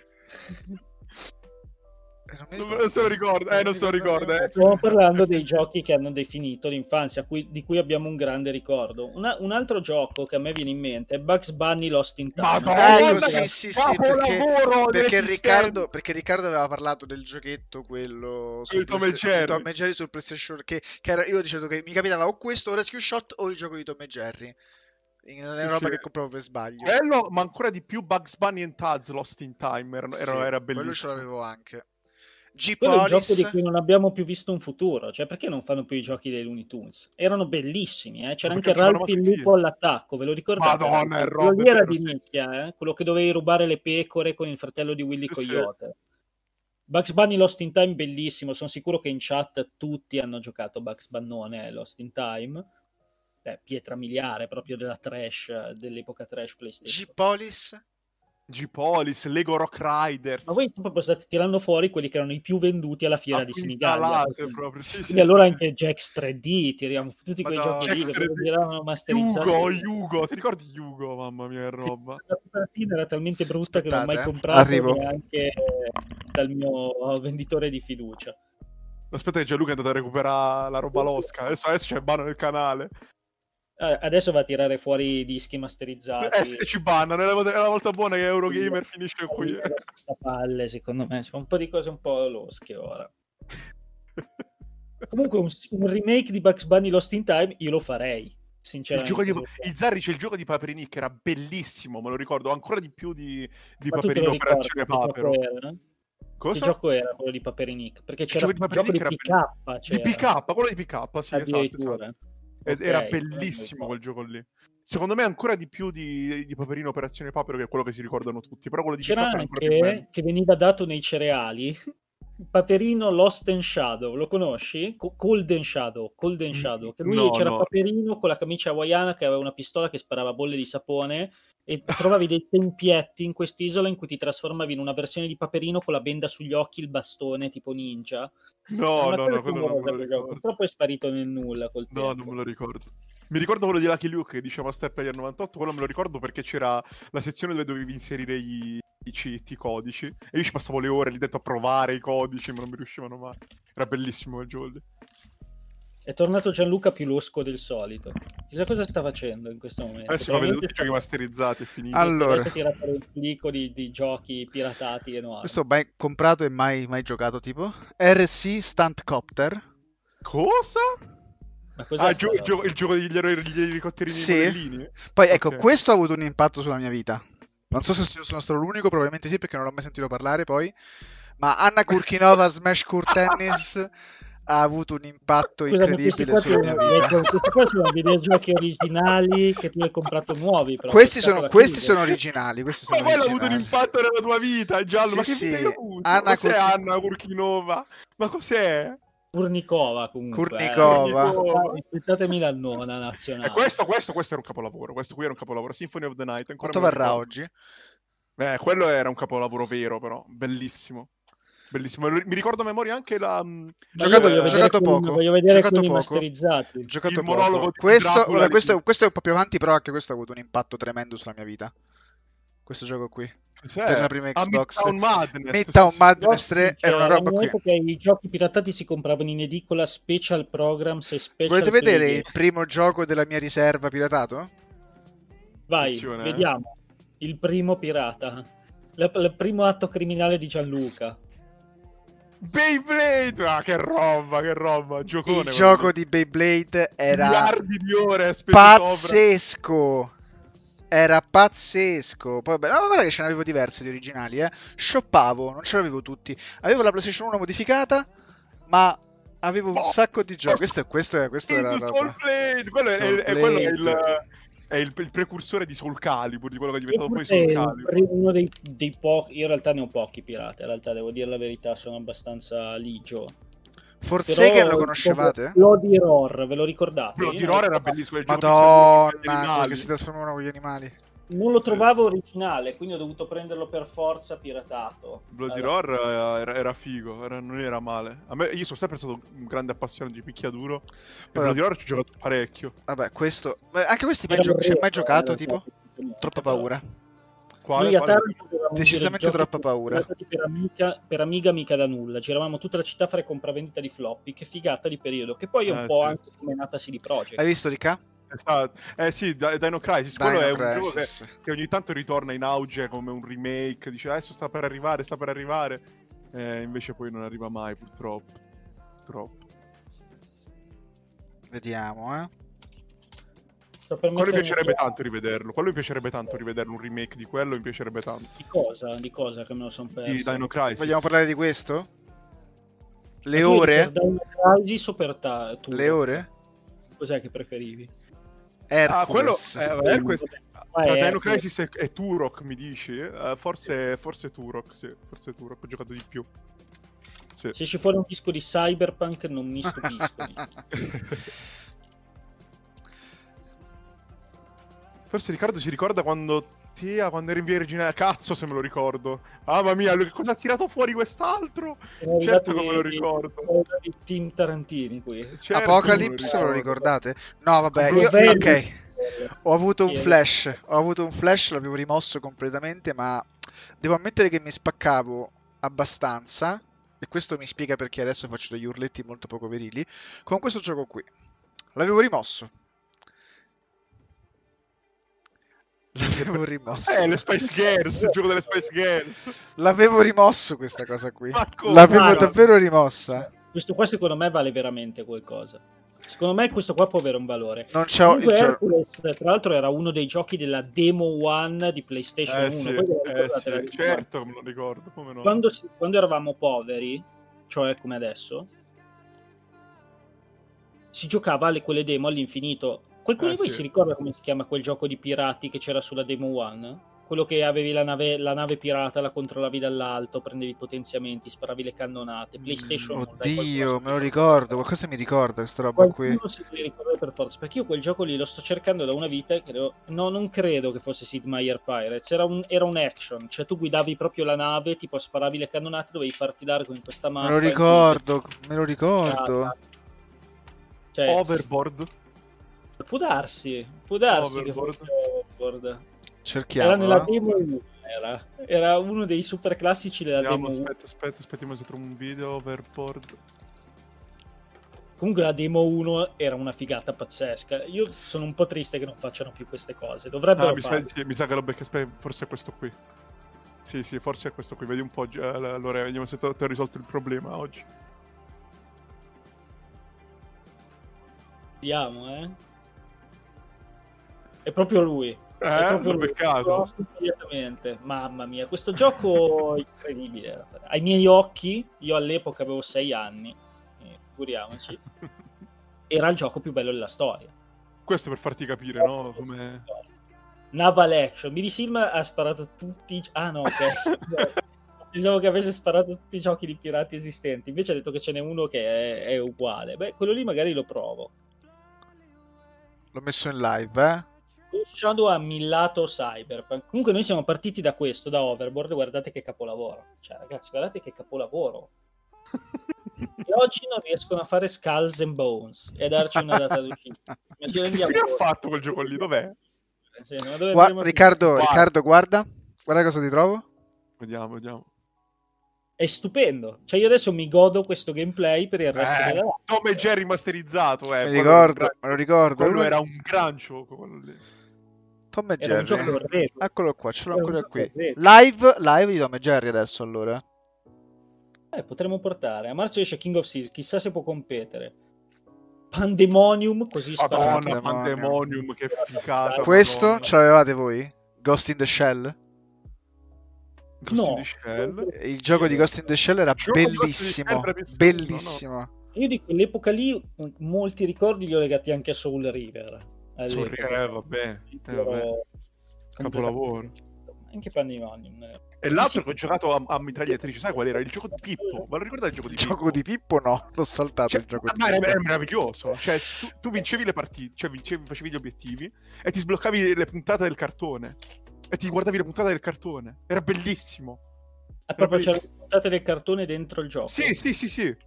Facevi gli obiettivi e ti vedevi le puntate del cartone. Era, era fighissimo il gioco di Pippo della PS1. Siphon Filter, eh, quello è l'altro. Siphon Filter è un altro che ritorna, ogni tanto ritorna in auge. Dicono eh, lo stanno rifacendo, stanno facendo il remake e poi non esce mai. E poi non esce mai. Però le, l'inizio di, di Siphon Filter me lo ricordo a memoria. Quello nella, eh, nella, nella stradina della, che uscivano i terroristi dall'alto. Break dice Mighty Number Pippo. Cioè, alla fine l'idea era più o meno la stessa, quindi sappiamo esatto. che ha preso l'idea. Esatto, l'ha presa dal gioco di Pippo. L'ha presa. Cavolo, ragazzi. Pensa questa live all'insegna della gioventù. Sì, siamo Sarà proprio. live per vecchi questa qui. Sì, no, in realtà anche per giovani, perché io vorrei sapere, qua vedo comunque dei giovani, dei giovinotti. No, vabbè, eh, BD dice ho 50 anni, però vedo anche dei 98 in fondo ai nomi, eccetera. Quindi immagino che ci sia anche qualcuno più giovane. E volevo rivolgere anche a loro la domanda, quella che facevamo prima, cioè quali sono i giochi che vi hanno segnato? Rifacciamola adesso. Io voglio sapere, voglio sapere, i 098 dice ho 49 anni, ma è sicuramente il 98 in realtà. consentiamo il messaggio. Comunque, cioè, quali sono i giochi che hanno segnato la vostra adolescenza? E io volevo chiedere anche a voi tre, cioè, perché prima non avete risposto bene. Io, io te li ho fatti poi, vedere. Eh, Riccardo ha detto sei, sei Dipende, adolescenza e infanzia sono due periodi diversi periodo di massimo impatto dei videogiochi. Eccolo qua, ce l'ho ancora cioè, qui. È uno dei pochi giochi della PS2 che mi sono rimasti. Ce l'ho ancora qui, eccolo qua. Ognuno ha un periodo in cui i videogiochi hanno un impatto straordinario nella sua vita. Nel senso, Virginia, per esempio, ha iniziato a videogiocare con Halo, guardando Halo, ed è normale che Halo sia il videogioco che più l'ha segnata per certi versi. Beh, tecnicamente anche io ho cominciato a giocare con Halo. Beh, non è vero, non è vero perché io comunque ho giocato dalla PlayStation 1 e questi sono stati i miei primi titoli. Eh, Crash Bandicoot 3 Warped. Eh, questi qui, quell'Anna Kurkina, Kur, Kurnikova, come cazzo si chiamava. Eh, sono questi qui. Però, cioè, non so soppesare il ruolo che ha avuto un Crash Bandicoot quando avevo 11 anni eh, con quello di, di di un Mass Effect quando ne avevo. Di che anno è Mass Effect il primo? 2007. 2007, 2007. Che, ne avevo 17, 16, 17. Cioè sono due, due, due momenti diversi. Io non mi ricordo a memoria di aver mai smesso di videogiocare. Io sono passato da PlayStation 1 con questa roba qui. Eh, anzi, in realtà, ancora prima con l'Amiga eh, c'era una sorta di, di, picchiatura a scorrimento famosissimo dell'Amiga, che però adesso non mi ricordo il nome, che è stato a memoria il primissimo videogioco che io ho mai giocato. Poi può essere che ci siano sono stati altri, ma quello è quello che mi ricordo di più. Sono passato a PlayStation 1 con questa roba qui, poi sono passato a Xbox, quindi Halo, quindi che ne so, Driver, Driver 3 e poi anche a PlayStation 2. Io PlayStation 2 mi spaccavo di Socom, per dire. Però vedi, questa cosa qua è fighissima in realtà, perché al di là di quello che tu hai detto, io stavo leggendo nella chat, e praticamente dal gioco che viene citato si capisce già tutto. Cioè, nel senso, il fatto che Ghost Shadow esordisca con Broken Sword, eh, tra ah, l'altro, ah, sì. serie, ti fa capire qual è la generazione di videogiochi che lui ha vissuto, più o meno. Aiden parla di Resident Evil, Dino Crisis, Metal Gear Solid, Alone in the eh, Dark. Sono quelli miei praticamente, l'età mia. Avrà l'età mia questo Aiden Crimson, sarà quanto me più o meno anche il target renegade di, di giù ci dice molto. Quanto è bello Carmageddon. Cado Carmageddon, roba. Non c'entra niente Carmageddon. C'entrava nulla. Comunque è così, cioè è, è pazzesco. Cos'è perché ti sei spostato, Riccardo? No, ho rimesso a posto Silent Hill. Rimesso a posto no, pensavo, pensavo, stessi facendo vedere Carmageddon. No, no, no, Carmageddon no, non, è, non, è, neanche mai stato uno dei miei preferiti. Io di giochi di combattimenti con, veicoli, con i veicoli ho giocato tantissimo a Twisted Metal, a Vigilante 8. Vigilante 8 ce l'ho qui, ce l'ho. Che roba che era Vigilante 8. Eh, sì. Pazzesco. Voglio, voglio la vostra su questo argomento. Tra dieci anni, noi che cosa penseremo di Red Dead Redemption 2, di The Last of Us parte 2. Eh, saranno sempre dei capolavori, secondo avranno me. Però, avranno però un impatto assolutamente minore di questi qua che stiamo citando. Perché siamo... Però per, per qualcuno ce l'avranno di più, forse. Probabile, mm. eh, non lo so. Io, io, adesso vedo i 25 anni che atteggi- atteggiandosi a vecchi o i 20 anni atteggiandosi a vecchi parlano delle vecchi cari ricordi su Minecraft. Eh, ti ricordi a bei tempi quando su Minecraft... Eh, sì, sì, voglio dire, insomma, quindi... O ah, sai per esempio un altro gioco che viene molto utilizzato per dire sono vecchio, che ricordi? Uh, San Andreas. GTA San Andreas. Quando il GTA dei nostri tempi era il GTA 3 o il GTA eh, Vice City, Vice City. Vice City. Uh, oggi c'è San Andreas ad animare i ricordi dei, dei più giovani. Quindi eh, si passa da queste cose qui. Quello è certo però io sono molto preoccupato per il futuro dei grandi capolavori di oggi. Cioè io questo non lo nascondo. Io credo che The Last of Us 2 sarà uno di quei giochi che va perso come lacrime nella pioggia. Lo eh. stesso... Aia, aia, la, la grossa citazione è arrivata stasera. Ma secondo me... La citazione Blade Runner è arrivata. Siamo un po' secondo me in quella dimensione lì. Io sono molto preoccupato per la conservazione dei grandi videogiochi della nostra epoca credo che il mercato è cambiato talmente tanto che noi non riusciamo più a fare tesoro di queste cose. Vale anche per il cinema, eh, secondo me. Cioè, tra dieci anni nessuno si ricorderà di Birdman, nessuno si ricorderà di, di, di quei tipi. Ma di è, è, la, è, il tempo che trascorre, Lorenzo. Ogni generazione si ricorderà delle cose sue proprie e le generazioni successive diverranno. Cioè, noi diventeremo polvere nella polvere. Per esempio, ti posso dire Oscar 1985. Vediamo se ci ricordiamo i film che hanno vinto l'Oscar nel 1985. Allora, aspetta però, perché se io invece oggi dico, però, eh, non so, Final Fantasy, vabbè che è una serie che è andata avanti, però se dico Silent Hill, sicuramente c'è gente che alza la mano e dice dov'è Silent Hill, voglio un altro Silent Hill, a capolavoro Silent Hill, che poi alla fine Silent Hill è una ciuffega, ce l'hai. Ma certo, certo, certo. Riccardo me ne ha confessato l'altro Come giorno. no? Eh, sì, l'ho chiamato proprio al telefono e ho detto, eh, ma guarda che ci ho pensato, eh, lo, lo, sapete, lo, sapete, qual è il film che ha vinto miglior film e miglior regia nel 1985? Magari ah, nel sì. 1985 pensavano, ecco, vedi, che, che, che, chi penserà a chi allora. nasce nel, nel 2000 de, del film? L'anno di Amadeus, bravo master player il 1985 ha vinto tutto Amadeus, non il nostro Amadeus ovviamente, eh? bellissimo, ah, farebbe ridere, Amadeus. Taitiano per... Eh, grazie il Taitiano per, per il monumento. Grazie, grazie. mille. E, e, Amadeus, il film di, su, su, Mozart, e che noi oggi releghiamo a dimenticabile e anche dimenticato. E così diventeremo polvere alla polvere, ragazzi. E... Dobbiamo arrenderci a questa cosa. Certo, però una volta diventavi polvere più lentamente e i grandi capolavori rimanevano nel tempo. La mia paura è che adesso, con il nostro supremo iperconsumismo totale, turboconsumismo, turboconsumismo di Fusaro, questa cosa non succederà più. Cioè, io ho paura per la conservazione dei grandi capolavori. Sono passati anni, va bene, sono passati anni, ma c'era una volta in America. Ancora oggi sappiamo che è un capolavoro incredibile. Certo. Invece, secondo me, tra vent'anni ci ricorderemo di Fortnite, dei grandi fenomeni mediatici. Saranno ricordati di più dei capolavori. All'epoca non esistevano i grandi fenomeni. Sai perché mediatici. saranno più ricordati? Perché ovviamente se tu parli a un esperto di cinema, l'esperto di cinema ti può dire Uh, per ogni anno chi ha vinto l'Oscar, qual è stato il miglior film di ogni decennio, eccetera, eccetera. Chi non è magari interessato al cinema si ricorderà Titanic, ti dirà, ah, il film più, più, più bello del, del, del, passato, e ti dice magari un Titanic. Mentre magari chi è un cinofilo, cinefilo, cinofilo gli piacciono i cani. Eh, al cinefilo ti dice magari tutta la, la, la, la filmografia di, di, di, di, qualsiasi regista. Quindi tipo, sì, vale sempre il solito discorso. Per gli appassionati si parlerà di Red Dead Redemption 2, di The Last of Us 2, però per chi non è appassionato queste cose si perderanno. Eh, grazie mille che... Master Player 98 per il sub, grazie, grazie mille. Grazie per la sub, grazie.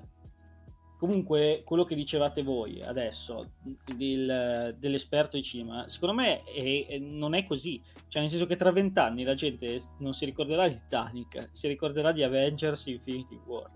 Endgame, il, gioco, il film da eh, tre ore. La gente si ricorderà di Avengers Endgame. Eh sì. Eh, sì. È matematico.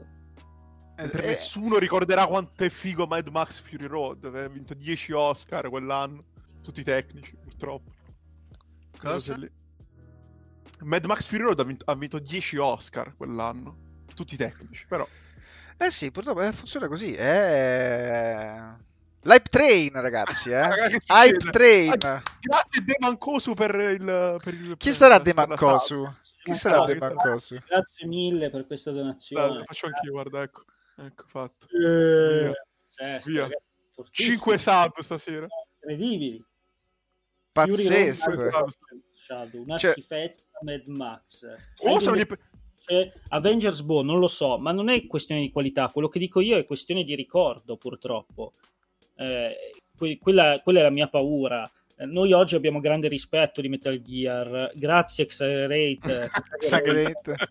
chi sarà mai? Chi sarà mai? Grazie mille. No, eh, però Ghost Shadow io mi dissocio da quello che dici. Road, se non ti è piaciuto Fury Road, guarda, ci dobbiamo incontrare, facciamo a schiaffi perché non è possibile.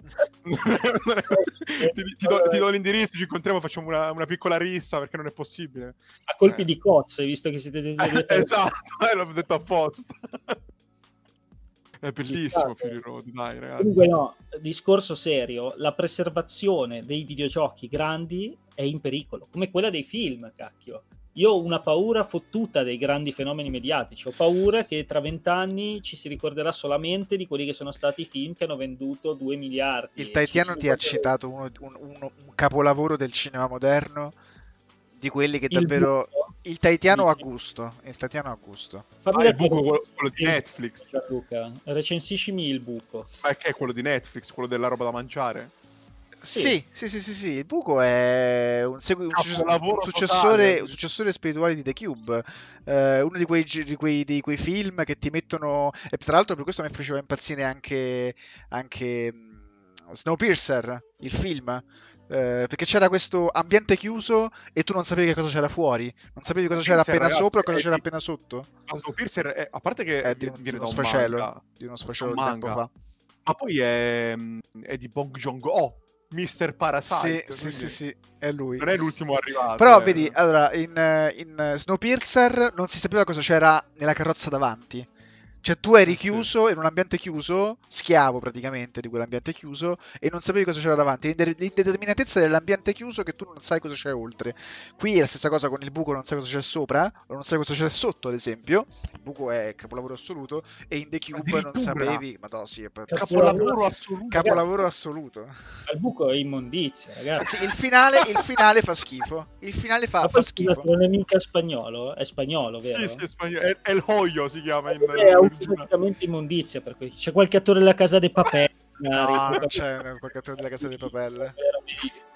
eh, Snowpiercer era un gran bel film secondo me. Sai che Snowpiercer era un gran bel film. Il mosso è uno che secondo me guarda il cinema dalla parte giusta. Diciamolo master player. Diciamolo master player. C'è, c'è, Virginia, c'è Virginia che guardate guardate Virginia che cosa fa. Ancora mi, mi mi colpevolizza per farle averlo, averle fatto vedere Roma di Quaron. Immagina che si sta piantando un chiodo nella coscia, probabilmente. Perché lei, che... al... eh, lei critica le mie scelte sui, sui, sui film. Qual è, tuo, qual è il tuo film preferito, Gianlu? Eh, che, che, cazzo ne so, anche qui come cazzo fai? Cioè, che posso dire uno Star Wars, Guerre Stellari, che non lo so. Allora, no, allora, allora, ok, ce l'ho, ce l'ho. Il mio film preferito degli ultimi dieci anni è La La Land. La La Land, ok. E, beh, sono, beh, e sono un incredibile fan di, di Chazelle. Sono un, un incredibile fan di, di Villeneuve. Sono un grandissimo fan di quando in mezzo al film si mettono a cantare a ballare senza ah, no, a me, a me aveva fatto assolutamente rate e qui io sottolineo il discorso che dovremmo cominciare più a utilizzare l'inflessione farrate. Mi, faceva, mi aveva assolutamente fatto rate qualsiasi altro musical prima di quello. Uh, io anche, anche sui quella roba, quella roba fatta da, da, da Wolverine, uh, ambientata nel 1800 francese, due coglioni uh, atomici, i miserabili, ancora quei miserabili, lì è proprio teatro, lì è proprio teatro. Invece lì invece La Land è Chazelle. Ce ne è piaciuto manco Sweeney Todd, quello con Johnny No, Sweeney Todd era Caruccio, era Caruccetto. Ah, dai, era Caruccetto, sì, sì, sì, Ragazzi, sì, Sweeney Todd è immondizia. Ecco, lo sapevo, non avevo dubbi dello sterco con la parola fine. Dai, facevano la torta con, con, la carne dei cristiani, è praticamente il film di, di, di Little Nightmares. Non so Ma se è una, è una storia vera, però. Tu invece, il film preferito degli ultimi dieci anni? Non lo so, probabilmente deve ancora uscire ed è Hong Kong, no, Hong Kong, King Kong verso no, Godzilla. Io ti dirò il mio film preferito degli ultimi vent'anni che è Old Boy del 2003. Eh vabbè, giochi in casa però, eh Riccardo, eh, è facile dire Old Boy. Voglio sapere degli ultimi dieci anni, troppo facile. Degli ultimi dieci anni probabilmente è stato Fury Road, è stato Fury Road. Io quando sono è uscito da, Fury Road. Sì, da quando sono uscito da Fury Road io ho brillato di figaggine riflessa per vent'anni, cioè per dieci anni successivi. Quindi praticamente io sono chiuso qui dentro insieme a due persone che non capiscono, capiscono un, un cazzo del cinema, esatto. Grazie mille. Voglio sapere Lorenzo, qual è stato il tuo? No, no, non Old Boy 2014, Old Boy 2003, quello originale, 2003, quello 2014 sì. con eh. Josh Brolin lo devo, lo devo far vedere a Virginia. Quello 2003 ieri. Il mio film preferito degli ultimi dieci anni è Gone Girl. Avete presente? Gone Girl è bellissimo, di David Fincher, ah, bellissimo. Vabbè, bellino. Quello lì è il film migliore degli ultimi dieci anni. Virginia, cosa pensi di Gone Girl che te l'ho fatto vedere l'altro giorno? È bellissimo. Fa cacare. Fa cacare. E a lei piacciono anche i gialli. Un chiodo del ginocchio i regimi in questo momento. Comunque qua leggo tanti nomi, qua in gruppo, in chat leggiamo il mio Taxi Driver. Eh, taxi driver vabbè, ragazzi, io vado nel canale, il mio dite Pulp Fiction. Il ritorno del, del re. Eh, eh anche quelli. Ecco, quello fu l'unico, uno, uno dei pochi esempi di, di, film, tra virgolette, fantasy, no, tra virgolette, di film fantasy fatto bene. Quali film, altri film fantasy fatti bene sono usciti dopo quello lì? Che altro è un colossal d'autore quasi. Quella è la vera, la vera potenza, secondo me, del, del Signore degli Anelli. Eh, comunque alla fine è stato un film prettamente commerciale ed è stato un enorme fenomeno commerciale, però ha mantenuto comunque un livello di qualità che diciamo che non siamo abituati a vedere all'interno di Iron Man 3, ecco, per capirci. Vedi, quello che dice Virginia è un chiaro esempio della percezione che si ha da piccoli. Il suo film preferito di tutti i tempi è un film sul football americano. Ma che è quello, le rise- quello con... Uh, le riserve con, con, con Ken Reeves. Mamma mia. Va ragazzi. bene, va bene. Ma scusate, ma non è un pezzo comico con i tizi che... Sì, diventano il film di World of Warcraft. Cosa, Lorenzo? È una ciofega le riserve. Sì, ovviamente. Ha fatto anche vedere, è un film sul football americano. Insomma, eh, è un film sul football americano. Football, film sul football americano sono, sono quelli. È una cosa completamente trash. Ma sì, sono, sono fatti così, insomma. Io, fatto, io purtroppo cerco, cerco, di educarla. Le ho fatto vedere Roma sì. di Quaron, ma ha detto che è un film stupido, idiota. Eh, ho fatto vedere The Revenant di Ignarritu. Eh, The Revenant è bello. E invece eh, come, come Bird, Birdman? Ma Birdman è bellissimo, Birdman fa ragazzi. schifo, vero? Ma Birdman come? Schifo, ma sì, come? Sì, sì, ma come? dai. Ma Birdman è bellissimo, ragazzi, dai. Matrix, Matrix 2, il 2, oh, Gesù! Togliamoci la vita in live, per favore. Il 2, no, il 2 no, il 2 no. Mi uccido con questa penna. Fuori no. Ti uccidi con quella penna? No, ma no, Matrix Reloaded, no, ragazzi, è orrendo. Siete pronti al nuovo Matrix? Siete Comunque, carichi? No, adesso io voglio tirare fuori una, l'argomento uguale, però videogiochi. Dai, spostiamo un po' la discussione sui binari. Ultimi dieci anni, il gioco migliore. Degli a bruciapelo. Eh, come si fa? Sì. Come si il fa? decennio. Skyrim. Skyrim. Skyrim. Poi? Riccardo, Mad Max eh, non, è facile, non è facile! è uscito anche il film, eh? Sì, forse Mass Effect 2, sì, forse Mass Effect 2, sì. sì. Ma Mass Effect sì, 2 non so se degli ultimi dieci anni. È del 2000... Allora, ah, Mass no, Effect 2 è del 2010. 2010. No, allora no, allora non ci siamo, allora non ci siamo. È del 2010 eh... ragazzi, eh? 28 gennaio e allora, 2010. E allora, allora Breath of the Wild, Breath of the Wild, sì. Breath of the Wild. Sì, mm. sì. Interessante. Tuo?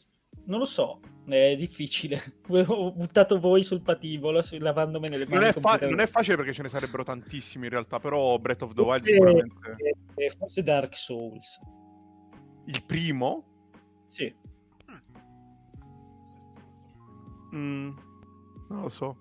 Però secondo me Dark Souls il primo è del 2009, quindi non è negli ultimi dieci anni. È del 2009? Eh, mi sa di sì, mi sa di sì. Lo sapevo, pensavo 2012. Eh, quindi non va bene, tirane un altro. No, è del 2011. Dark 2011, allora va bene, allora ci stai dentro. Rispettami, per favore. E allora va bene, allora va bene, dai. The Quiet Man, quello di Square Enix, bellissimo, ha ragione Carta Bestia, secondo me. Quello sì che era un bel gioco. Master Player 98 dice seriamente Outer Wilds. Io non so quanti di voi abbiano giocato Outer Wilds, ma domani ci sarà un evento in cui dei ragazzi americani del subreddit di Outer Wilds termineranno il gioco al 100% senza utilizzare la navetta spaziale. Quindi Madonna. un evento da seguire. Come fanno? Sarà... Come si lanciano? Lo so, ma lo faranno domani in diretta su Twitch. Se andate sul Reddit di Outer Wilds trovate l'indirizzo, ma sarà molto interessante. Allora, Fanny Psy dice Deus Ex. E, e, abbiamo scoperto che in realtà è Alessandro sotto mentite spoglie. Può darsi. Le, ho letto tanti Zelda Breath of the Wild, ma Zelda Breath of the Wild, cioè, Zelda Breath of the Wild è una pietra miliare, ma è veramente il gioco migliore degli ultimi eh, dieci anni. Io eh, eh, vabbè, dai. Lì, però, pendo più dal lato di quello che dice Gianluca. Cioè, secondo me, se prendiamo Skyrim, l'impatto che ha avuto e quello che ha significato, per sì, tutto ragazzi, il mondo Breath of the Wild è uscito nel 2017 ed ha ancora oggi la quarta valutazione più alta della storia dei videogiochi. Eh, eh ho capito, ma Skyrim è uscito nel 2011 e è venuto 50 milioni di copie. sì, ma io parlo della che... qualità, non parlo delle, delle copie vendute. Ho capito, ma se dobbiamo guardare la qualità, allora Super Smash Bros. Ultimate è meglio. Di, di Breath of the Wild, non lo so, non lo so. Eh, parliamo in pura qualità tecnica artistica. Non lo so, a me Breath of the Wild mi, mi ha lasciato parecchio. Claude può affrontare Pikachu. Ma che c'entra? Ma che c'entra? per me questo è tantissimo. Ma anche cioè, per me, io sono, un, io sono, un, super fan dei crossover. Io ho adorato anche Mortal Kombat 11. Noi ci rendiamo conto dell'impatto di Super Smash Bros. Non ah, sì, sicuramente. Storia dei videogiochi, un gioco in cui tu puoi prendere Charizard e prendere a pugni in faccia Solid Snake. Beh, c'è, c'è PlayStation All Star Battle Royale quella lì è una merda. Dai, cioè, rispettami. Riccardo. Cartabeste dice ragione Riccardo, ma io sono d'accordo sulla qualità di Breath of the Wild, però secondo me Skyrim ha cambiato. Go- Ghost, Shadow, Ghost Shadow dice, dice, una cosa tremenda, però fucilato lo so, ma secondo me Skyrim manca di spessore narrativo, per quello mm. non rimane nella memoria di molti. Ghost Shadow, se tu seguissi le nostre live, sai bene cosa penso di Skyrim. Skyrim, lo spessore narrativo, glielo devi da te tu devi mettere i fiori di Belladonna sui cadaveri perché altrimenti il tuo Ancora marchio degli omicidi storia. non viene riconosciuto dagli NPC, polizia. Lorenzo, ma per favore dobbiamo fare qualcosa. Devi darglielo tu uno spessore narrativo a Skyrim, devi eh. ruolarlo come se fosse una campagna di D&D. Dannazione. Questo per quelli che non lo sanno. Gianluca è talmente psicopatico che lui su Skyrim fa di ruolo il suo personaggio che quando uccide un nemico lui va e gli appoggia sulla faccia con i comandi manuali. Il fiore, il fiore, il fiore di, bella donna. Sì, ma eh, ha dei problemi, ragazzi. Aiutiamo Gia... Hashtag aiutiamo Gianluca. Perché non è possibile. Era, era, il, mio, il, mio, personaggio era uno della gilda degli assassini. Quando assassinava qualcuno, gli metteva un fiore di bella donna per essere riconoscibile. Come qualsiasi serial killer che si rispetti, cavolo. È ruolare. Poi dice che i videogiocatori sono sociopatici. È per colpa di quelli come te. È per quella di quelli come eh, te. Bisogna ruolarlo, bisogna ruolare. Quello che dice il Ghost Shadow in realtà non è sbagliato. Skyrim non ha un grande impatto narrativo, però è un prezzo da pagare per un videogioco che ti lascia la libertà che ti lascia Skyrim. Un gioco in cui puoi ammazzare chiunque, praticamente, salvo rare eccezioni, e fare più o meno quello che vuoi purtroppo scendi a compromessi, non puoi fare una narrativa... Alla of Us, cioè, voglio dire, è ovvio. È un po' la critica opposta è quella che è stata fatta a Cyberpunk. Lì hanno deciso di fare una narrativa della Madonna e hanno sacrificato quella che è la libertà della scelta, per certi versi. Non puoi sparare a chiunque. Eh, ci sta. Comunque la chat si è tirata indietro, eh? Quando abbiamo iniziato a parlare del gioco migliore degli ultimi dieci anni, sì, ho letto nessuno, qualche Nessuno tira fuori, sì. Sono cacati sotto. Dovremmo fare delle live del cinema, perché quando abbiamo cominciato a parlare di cinema la gente è esplosa. Secondo me dovremmo, allora, allora, secondo me dovremmo fare per combattimento e violenza di alcun tipo. Non posso fare una classe completamente fa- pacifista come l'evangelista di DD oppure altre professioni più normali. Questo è un problema di cui io ho parlato nell'articolo relativo ai goti. Probabilmente nessuno ha letto. Se qualcuno l'ha letto, in quell'articolo si diceva che tutti i videogiochi sono violenti, cazzo. Questa è un'altra tematica che a me interessa parlare. Cioè, dovremmo farci una live apposta in realtà, adesso rimarrei magari su queste cose. Però cavolo, se ci pensate veramente noi non riusciamo a fare un grande capolavoro di videogioco che non sia violento per forza le meccaniche devono essere violente. Anche Breath of the Wild, capito? Bello, colorato, però alla fine tu devi combattere i mostri, sconfiggerli, picchiarli. Beh, cioè... Però c'è, c'è un, un, gioco che c'è il Metacritic di 98, al secondo posto dei giochi più uh, valutati di tutti i tempi, che è Tony, Tony Hawk Pro Skater 2. Ok. Quello è un capolavoro. Ok, però è uno sportivo. Cioè, quello che dico io è che ci man- no, no, ma capisco, ragione, ragione. È così. Solo botte, sempre botte, sempre violenza. The Last of Us 2 racconta una storia incredibile, ma è una storia di violenza. Certo, Red Dead certo. Redemption 2 è una storia di violenza, ormai c'è solo violenza. Cioè, se devi raccontare una bella storia nei videogiochi, devi per forza passare dalla violenza, cacchio. Perché vendono, perché la violenza vende. È un discorso eh, complesso, un altro discorso, questo è un altro discorso. È un altro è gameplay che si deve evolvere, non è la violenza in sé. Eh, com'è che si chiama il videogioco di Lucas Pop, quello sulla nave di Sherlock uh, Return of the Obra Dinn. of the Obra Dinn è un videogioco della Madonna in cui il gameplay è tutto deduzione da detective ed è un gameplay della Madonna, perché è fatto da Dio come fatto. Perché non si fanno più videogiochi di quel tipo, non si fa più quella ricerca lì? Qua citano altri giochi, Siberia, Animal Crossing, eh sì, va bene non sono quasi mai. Eh, Siberia sì, Siberia sì, ma le, le, avventure grafiche in generale permettono, comunque riescono a esulare un po' da quello che è la meccanica violenta. Però eh, secondo me questa qua è una grande pecca dei videogiochi. Io aspetto ancora un grande blockbuster, grande però, che sia slegato da meccaniche violente. Ovviamente non intendo violenza nel senso ah, uccidi a coltello, cioè, proprio violenza nel senso l'interazione nel videogioco è colpire qualcosa, attaccare qual- sempre. Perché la gente vuole spararsi, dice Carta Bestia. Probabilmente ha anche ragione. Cioè, sì, probabilmente... perché è quello che vende, è quello che vende. È ovvio. Beh, ragazzi, abbiamo fatto le nostre ora e 40 di sproloquio oggi, veramente siamo uh, persi. Uh, oggi proprio mano libera. Parte così in chat. A mano cioè, libera. Cioè, Stranding non sono riusciti a evitare di metterci la parte assolutamente inutile sparatutto. È proprio quello che intendo io. Cioè, non importa quanto innovativa la tua idea, a un certo punto ti confronti col fatto che il gameplay per piacere alla gente deve essere violento. Ci deve essere del combattimento. E poi, tra l'altro, Getter 96, secondo me, Uh, io, io, reputo Death Stranding uno dei giochi più belli della scorsa generazione. Ma secondo me la parte sparatutto era la parte meno riuscita. Era, era, quasi fastidiosa la parte sparatutto di Death Stranding. Cioè, a- er- arrivava un certo punto quando tu avevi un sacco di armi che ti potevi portare dietro.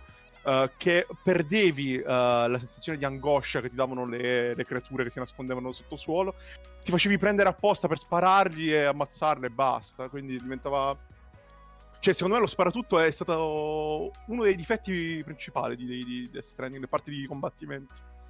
Quindi sono d'accordo con te, cioè, secondo me, boh, poteva essere evitato. Va bene, volete allora scivolare in chiusura?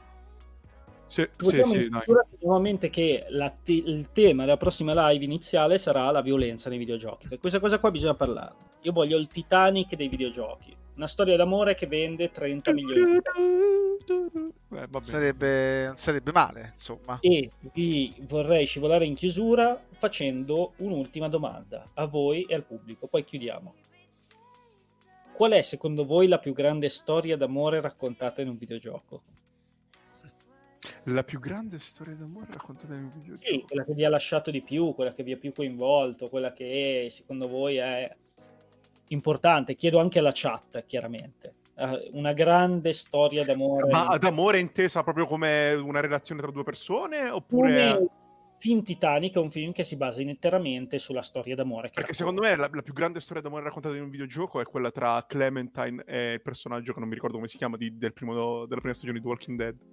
Anche amore in quel film. senso bene. Perché lì è per... proprio, là è proprio, è raccontata proprio, anche Bioshock Infinite ha ragione Master Player. Secondo me è una grande scappatoia, perché allora con questo ragionamento The Last of Us è una storia d'amore. Esatto, eh beh certo lo è. Non so, non so, se, non so se la considererei una storia Beh, lo è però, lo è però. Okay, cioè se tu, se tu, mi parli, no, se tu mi parli di una storia romantica... Storia d'amore sono... romantica. Romantica ce ne sono pochissime. L- no, no come i film romantici, classici. Ok, ok, no, romantica... Non ce ne cioè, Leon per me non è un film che racconta una storia d'amore. È quello con Jean Reno, dici? E Natalie Portman. E Natalie Portman. È complicato no, come, come, come quesito, Vabbè, eh? Storia d'amore romantica in quanto tale no, è complicato perché ce ne sono pochi. Ah, cioè, lo, lo, so, lo so, lo so. Final Fantasy X. È l'unico gioco che si basa interamente su una storia d'amore. To the Moon. Ad, Final, ad Fantasy X, Final Fantasy X, tra Tidus e Yun. Reno e Squall. Final Fantasy, tanti Final Fantasy hanno delle relazioni all'interno. Io sono d'accordo. Final Fantasy X, secondo me, è una delle più grandi storie d'amore raccontate in un eh, videogioco. Sì. E tutto il videogioco si basa su quella storia sì, d'amore. Sì, sì. È uno dei pochissimi videogiochi che si basa interamente su una storia d'amore. Sì. Io vorrei vedere più di queste cose, non perché mi piacciono le storie d'amore, ma perché secondo me è un sintomo di maturità. Tu, perché lo sappiamo che sei un cuore d'oro, dai, lo sappiamo allora. Prossimo di Fares, dice It takes two. It takes two. Rimanete sintonizzati perché potremo avere presto delle novità. Senza dire altro. Eh sì. Comunque, con questa grande domanda alla Marzullo, possiamo andare in chiusura. Io stavo cercando qualcuno in questo momento da raidare. Avete qualche suggerimento in chat? Perché, cioè, a parte Immorta che sta trasmettendo la pupa del secchione, eh, non lo so, non lo so. Purtroppo, purtroppo sia Froze che, che, che, che Vito hanno staccato e non li possiamo redare. C'è, c'è Lara che è in live Lara, su... Lara. Lara. Allora, fa- fate voi che io ancora non ho capito come si fa. Così. Sono capace. Ride... E come si chiama il canale?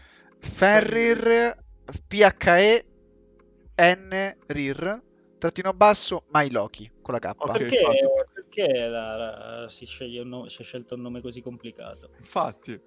Va eh. bene, dai, andiamo, andiamo, da lei. Salutatela anche da parte nostra. Comunque. Grazie a tutti ragazzi per essere stati con noi. Ciao. Vi rinnovo l'invito a lasciare un bel follow e a iscrivervi al canale Eurogamer.it. Tra l'altro, andate in, in, in home di Eurogamer.it che oggi ci sono tante notizie.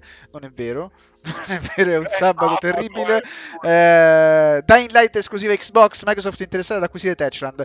Queste e, a- e altre invenzioni sul canale su, sul, sul, sul, sulla home di, di, di, di Eurogamer.it. Ciao a tutti Presto ragazzi. Hanno grandi notizie su grandi giochi, però ve lo dico. E di uno di quei giochi ne abbiamo parlato anche oggi. E non lo sanno neanche Riccardo e Gianluca. Quindi fa molto ridere. Vabbè, e adesso procederemo, al, procederemo all'interrogazione, Riccardo. Va bene, va bene. Okay, okay, Alla prossima, ragazzi. Ciao a tutti. Ciao, ciao, ciao ragazzi.